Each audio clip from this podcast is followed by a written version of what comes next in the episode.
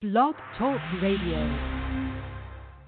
The opinions and views expressed by the host and guest are not necessarily the views and opinions of the Blake Radio Network. Broadcasting, broadcasting, broadcasting to the world, broadcasting to the world, to the world, to the world, spreading the news and information. BlakeRadio.com. Music for your mind, body, and soul. Talk radio at its best. You're listening to Rainbow Soul from BlakeRadio.com.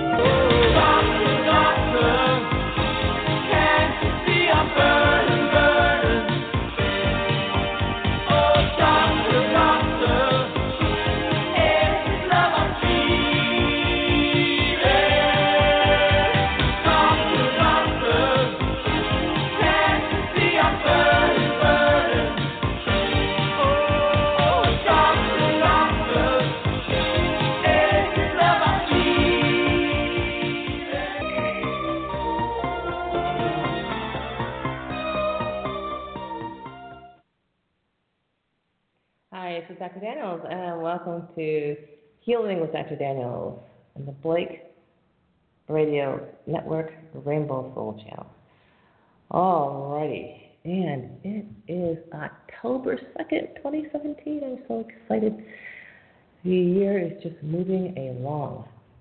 And today's topic is who should touch those breasts? Yep, who should touch those breasts? This is a very important issue. Uh, probably comes as no shock to you that women have, well, two breasts. But the question is, who should be touching those breasts? Should your doctor be touching your breasts? Well, maybe your partner should be touching those breasts. Maybe you should be touching those breasts. Maybe strangers walking by in the street should be touching those breasts. Let's just see who should be touching those breasts. Now, when I say touching, I don't mean just touching. We could say fondling, but what about mashing them between two metal plates? What about slicing them off with a knife? That's pretty uh, pretty harsh, I think, you know? The question is who should be doing that? And should it be done and if so when? So of course, let's take a look at the authorities. So this is from June 23, 2017, and this is the American College of Obstetrics and Gynecology, and this is their guidance. It means this is a statement they're saying to guide doctors as to what they should do. Right. Okay. So there are new breast cancer screening guidelines, guidance from the American College of Obstetrics and Gynecologists. And it's the importance of shared decision making between the patient and the provider. This means the doctor no longer is recommended the doctor no longer say to the woman, Give me your breasts. The doctor should no longer say to the woman, Go get that mammogram. Instead, he should share the decision making. He should say to her, Well, what do you think? I think maybe we should take off your shirt and let me just fondle those two little girls? Or do you think maybe we should get a mammogram? Now, what does that mean? That, that the doctor should share decision making with the patient. Now, the doctor is an expert. He's been to medical school, he's taken a bunch of exams, he's certified. He has, let's just call it superior training and certification. Gotcha. The patient, on the other hand, has none of those. And so to say that the doctor should share decision making with the patient basically means that the patient, someone with no certification, no training at all, has a knowledge base at least equal to what the doctor has. And if we say two things equal to each other or equal to a third thing, you know, little mathematical transference thing, communicative theory of equality. So if a non certified individual has as much or more knowledge as a certified individual, then that means that that certified individual basically has got really no knowledge. In other words, the king has no clothes. The obstetrician gynecologist, despite all of the knowledge and information he's been getting, is not any better fit to make a decision about a woman's breast than she is fit to make without her having had any testing at all. And so what this really does is it, is it reveals the total farce of going to a perfect stranger, let's call him a doctor, taking off your blouse and allowing him to fondle your boobs. But let's go on and see what uh, they advise. So the bulletin, published in the July issue of Obstetrics and Gynecology, focuses on women at average risk for breast cancer. And who isn't average? Half of all women have average risk for breast cancer or below average, don't they? This is half of all women, at least. The authors acknowledge the existing confusion from disagreement among major guidelines on when to start screening mammograms and how often to have them. So the new guidance says, given the range of current recommendations, we have moved toward encouraging obstetricians and gynecologists to help their patients make personal screening choices from a range of reasonable options. And of course, the reasonable option is bug off. Don't touch my tits. Right. Let's see how that goes. The decisions of when to start and end screening and how often to have it should follow discussions of the woman's health issue and her concerns and preferences surrounding the potential harms and benefits of the screening. So just stop right there. So if 95% of all ladies diagnosed as having breast cancer as a result of screening mammograms have DCIS, a non-cancerous harmless condition for which mastectomy is often uh, recommended, then 95% of, of the women diagnosed with cancer as a result of screening are basically harmed. They're harmed. And so what they're saying here is the decision of when to start and end screening and how often is due to a woman's concerns.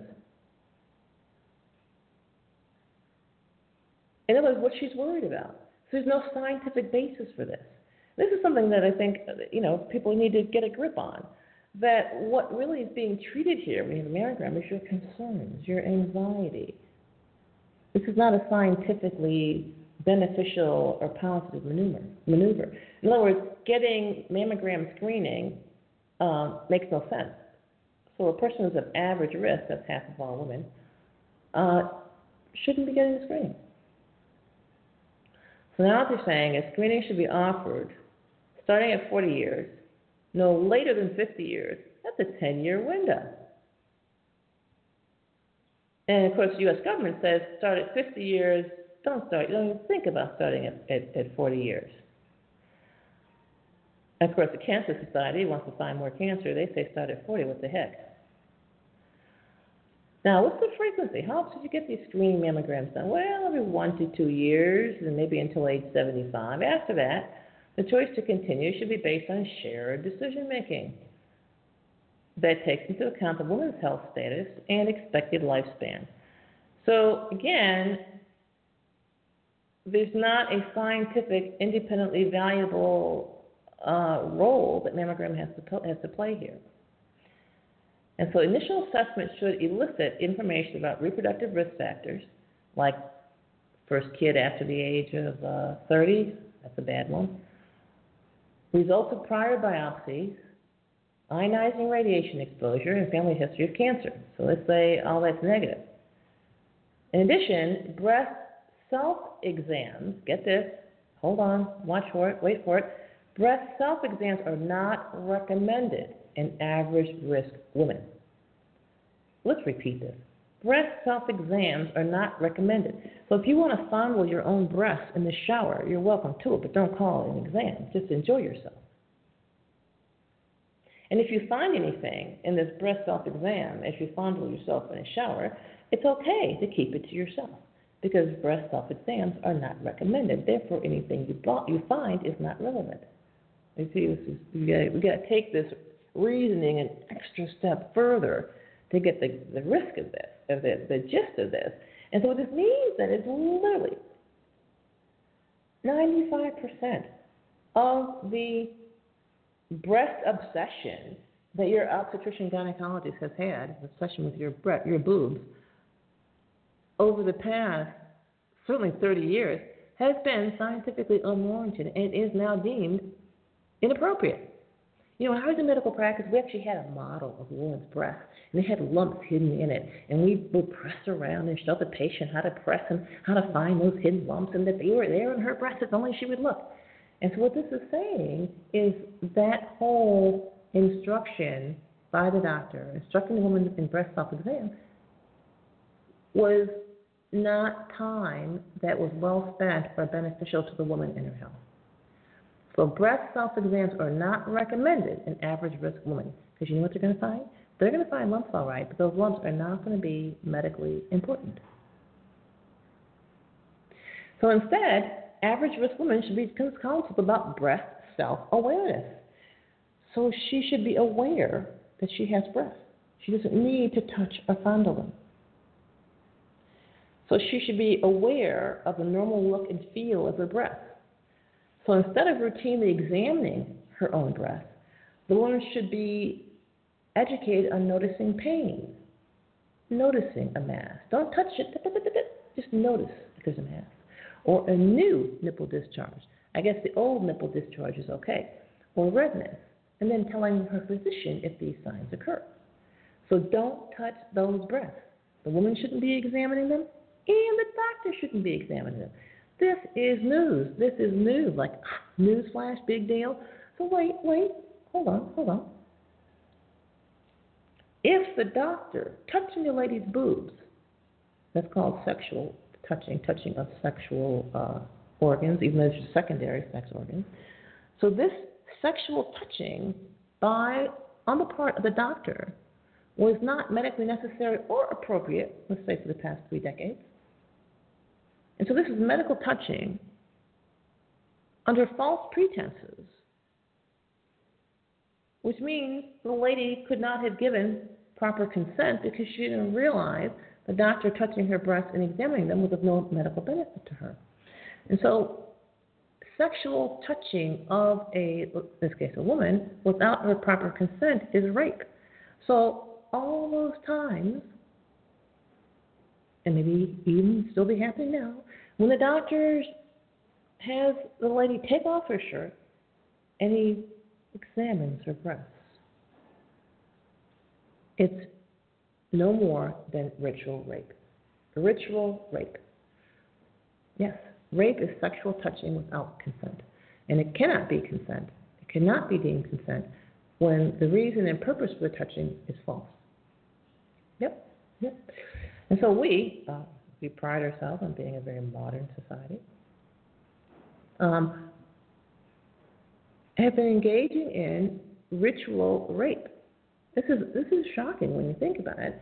And so we we have uh, supposedly a society not based on superstition or whatever, and women are being herded like cattle into uh, annual ritual sexual violation every year, and they actually line up for it. They take out insurance to pay for it. They make phone calls to schedule it. They pay for parking, uh, a place to put their car while this is taking place. And so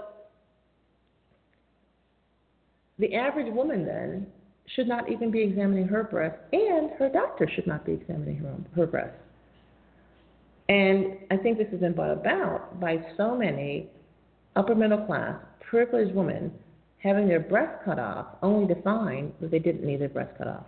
And so what's happened is the medical community is kind of taking a little step back here, saying, "What, what, what, what, what, what? okay, since there's no proven benefit to examining, fondling women's breasts every year as a ritual, then I guess we have to stop doing it and find something else to do. And so you got the mammogram then every two years, You've got the fondling that's just totally off limits. Uh, so the answer to that is the person should touch your breast or why whoever you choose to for your own entertainment and pleasure. That's exactly who should touch your breast. Just as we suspected, just as we suspected, breasts are there to feed the next generation for cosmetic purposes and for your own personal enjoyment. So, that's what those breasts are there for, and no Your doctor's got no business touching them. So now what else do they say? Among the B level recommendations, yes, B level recommendations, based on limited or inconsistent scientific evidence, providers should assess breast cancer risk periodically by reviewing the patient's history. Now, why can't the patient review her own history? So, initial assessment should elicit information about reproductive risk factors, results of prior biopsies, and so on. So, in other words, the doctor is only allowed to touch the lady, to talk to the lady, not allowed to touch. So, doctors touching ladies' breast is off limits. So instead of instead, average risk women should be counseled about breast self-awareness. The bulletin did not address recommendations for women at high risk for breast cancer or use of new technologies such as tomosynthesis. It also did not offer advice for women with dense breasts who have a modestly increased risk of breast cancer. And so the cat is out the bag. A uh, consent decree type confession has been made. All right, all right, all right. We've just been fondling those breasts all these years just for amusement and entertainment, and we're going to stop. We're not saying what was done was wrong. So the medical industrial complex is not admitting any wrongdoing here. Nope, nope, nope, nope, nope. Just saying that half of all women, and we don't know who those ladies are, but the half of all women who have an average and below average risk of breast cancer do not need to fondle their own breasts or have the doctor do it. And so then the only person that um, should be touching those breasts is whoever the woman chooses for her own uh, particular pleasure and at her discretion. There is no medical reason why a stranger should be fondling those breasts. There is no um, health benefit. In fact, a lot of damage. Um, unnecessary biopsies, ex, uh, extreme scarring, even worse is mastectomy from a false positive biopsy. It was a biopsy that did not actually show cancer, but was interpreted as being cancer. So this is really shocking um, that this guidance or guideline has been mailed to all the OBGYNs in the United States and even published in the July issue of Obstetrics and Gynecology. So your obstetrician gynecologist cannot say that he did not know. And you can say to him if you choose to show up in his office, Excuse me, doctor, am I at the low risk of breast cancer? And he'll say, Yep, yes, you are. And you say, In that case, I will keep my shirt on. Thank you. And this is something that I think people need to really get a grip on is that much of medicine is not based on science. Uh, it's not at all objective, and it's just a bunch of uh, trendy um, Simon says stuff. Simon says do this. Simon says do that. Simon says fondle those breasts. Simon says cut them off. And it's one big game of Simon says. And you need to, to decide for yourself what your level of engagement is and what your level of uh, compliance is going to be. Are you going to get your breast chopped off because Simon says? I don't know. That's your decision. You're a breast. Um, so we have a question here in the chat room. I think is a very good question. We will do that question. So, Dr. Daniel, is breast cancer a real disease? And if so, how would a woman find out early? Well, the question is, do you want to find out early? And is finding out early going to be beneficial? The answer is no, you don't want to find out early, and finding out early is not beneficial. So there's no evidence that early treatment of breast cancer extends the woman's life expectancy. So what a woman does is she changes, exchanges death from breast cancer to a death from chemotherapy complications, generally heart disease. So there is no evidence that um, early diagnosis of breast cancer leads to a longer lifespan. So, since early diagnosis of breast cancer does not lead to an extended lifespan, then there's really not any reason to find out early. So the other question then is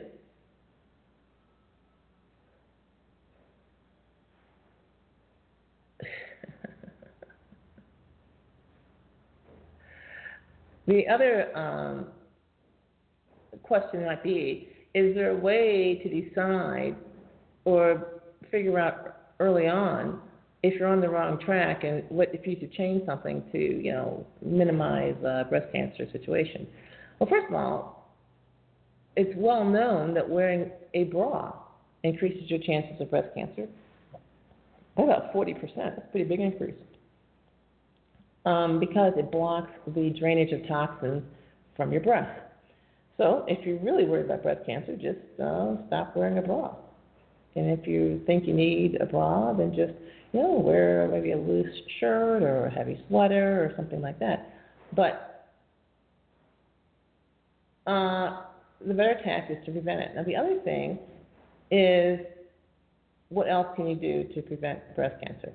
If you understand that breast cancer is just a pooling of parasites and toxins in the breast tissue, then you can massage your own breast periodically um, with, say, castor oil, which is very cleansing, and this gets the toxins to uh, get flushed out of your breast just by massaging them yourself. And then you might say, well, do I press to the left, the right, up, down? Answer all directions. You just want to massage uh, and get the circulation to the breast and out of the breast. So that would make more sense than any uh, mammogram or exam by uh, some doctor. But the most important thing to realize is the therapy that is offered by the medical industrial complex for breast cancer does not increase all cause life expectancy. And so what they try to do then is they measure, well, you know, fewer people die of cancer.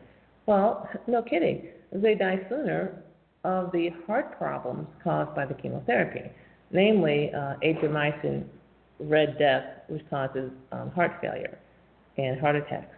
So the thing to understand especially with the breast, is your doctor does not have any additional benefit to offer you above and beyond staying home and enjoying the pleasure of your breasts in whatever way you feel is appropriate.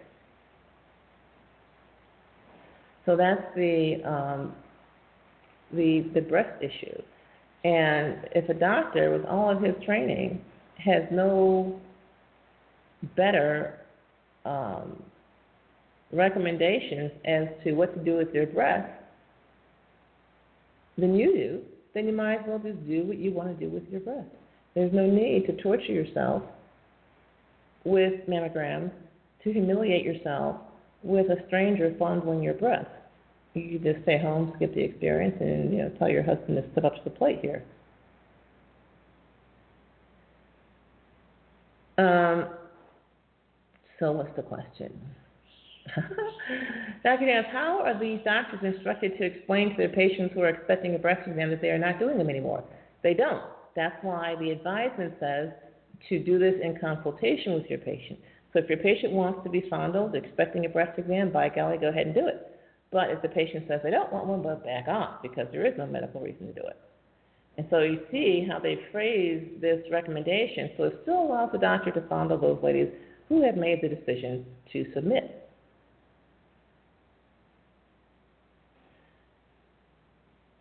Dr. Daniels, do doctors tell us patients their practices were not evidence based? No, they don't, and they can't, because a lot of times doctors receive this information as if there's evidence for it when there isn't. So when I was in medical school, a lot of what they taught me, they said I was taught as a preface all this stuff has been researched, it has been looked into, these are the facts. And I said, okay, I'm ready. And so the information, which had no evidence to back it up, was presented to me as if it was evidence based. And so your doctor is actually being lied to on a pretty big scale. What about all these doctors and their practices? When will they be discontinued? Exactly. So if 95% of everything your doctor does is fake and will be discontinued because it's useless, then why not just uh, stop right now? And that's your decision, unfortunately. It's not anyone else's decision because no one else is going to um, make that decision for you. The evidence is out there that what your obstetrician is doing with, respect to your breast is of no medical benefit to you or benefit to your health. Should he stop? Will he stop? It's up to you. The doctor has been told to continue this practice with ladies who are consenting and requesting it, and to not do it for ladies who are not consenting and not requesting it because it is not useful. And so this is uh, this is an amazing thing. And you know, for me, as a woman who's heterosexual, I'm not lesbian, uh, you know, I didn't really I didn't get any pleasure out of all those years of examining ladies' breasts.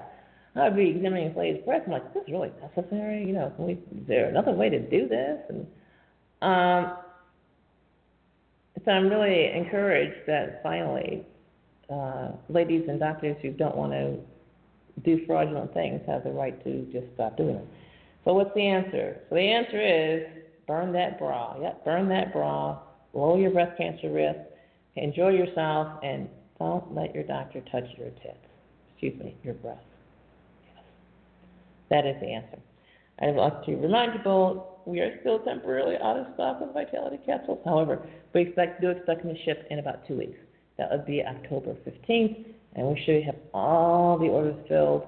Meanwhile, if you go to our website, we have a two for the price of one sale. What does that mean? That means you get two for the um, what was the full price uh, bottle, full price for one.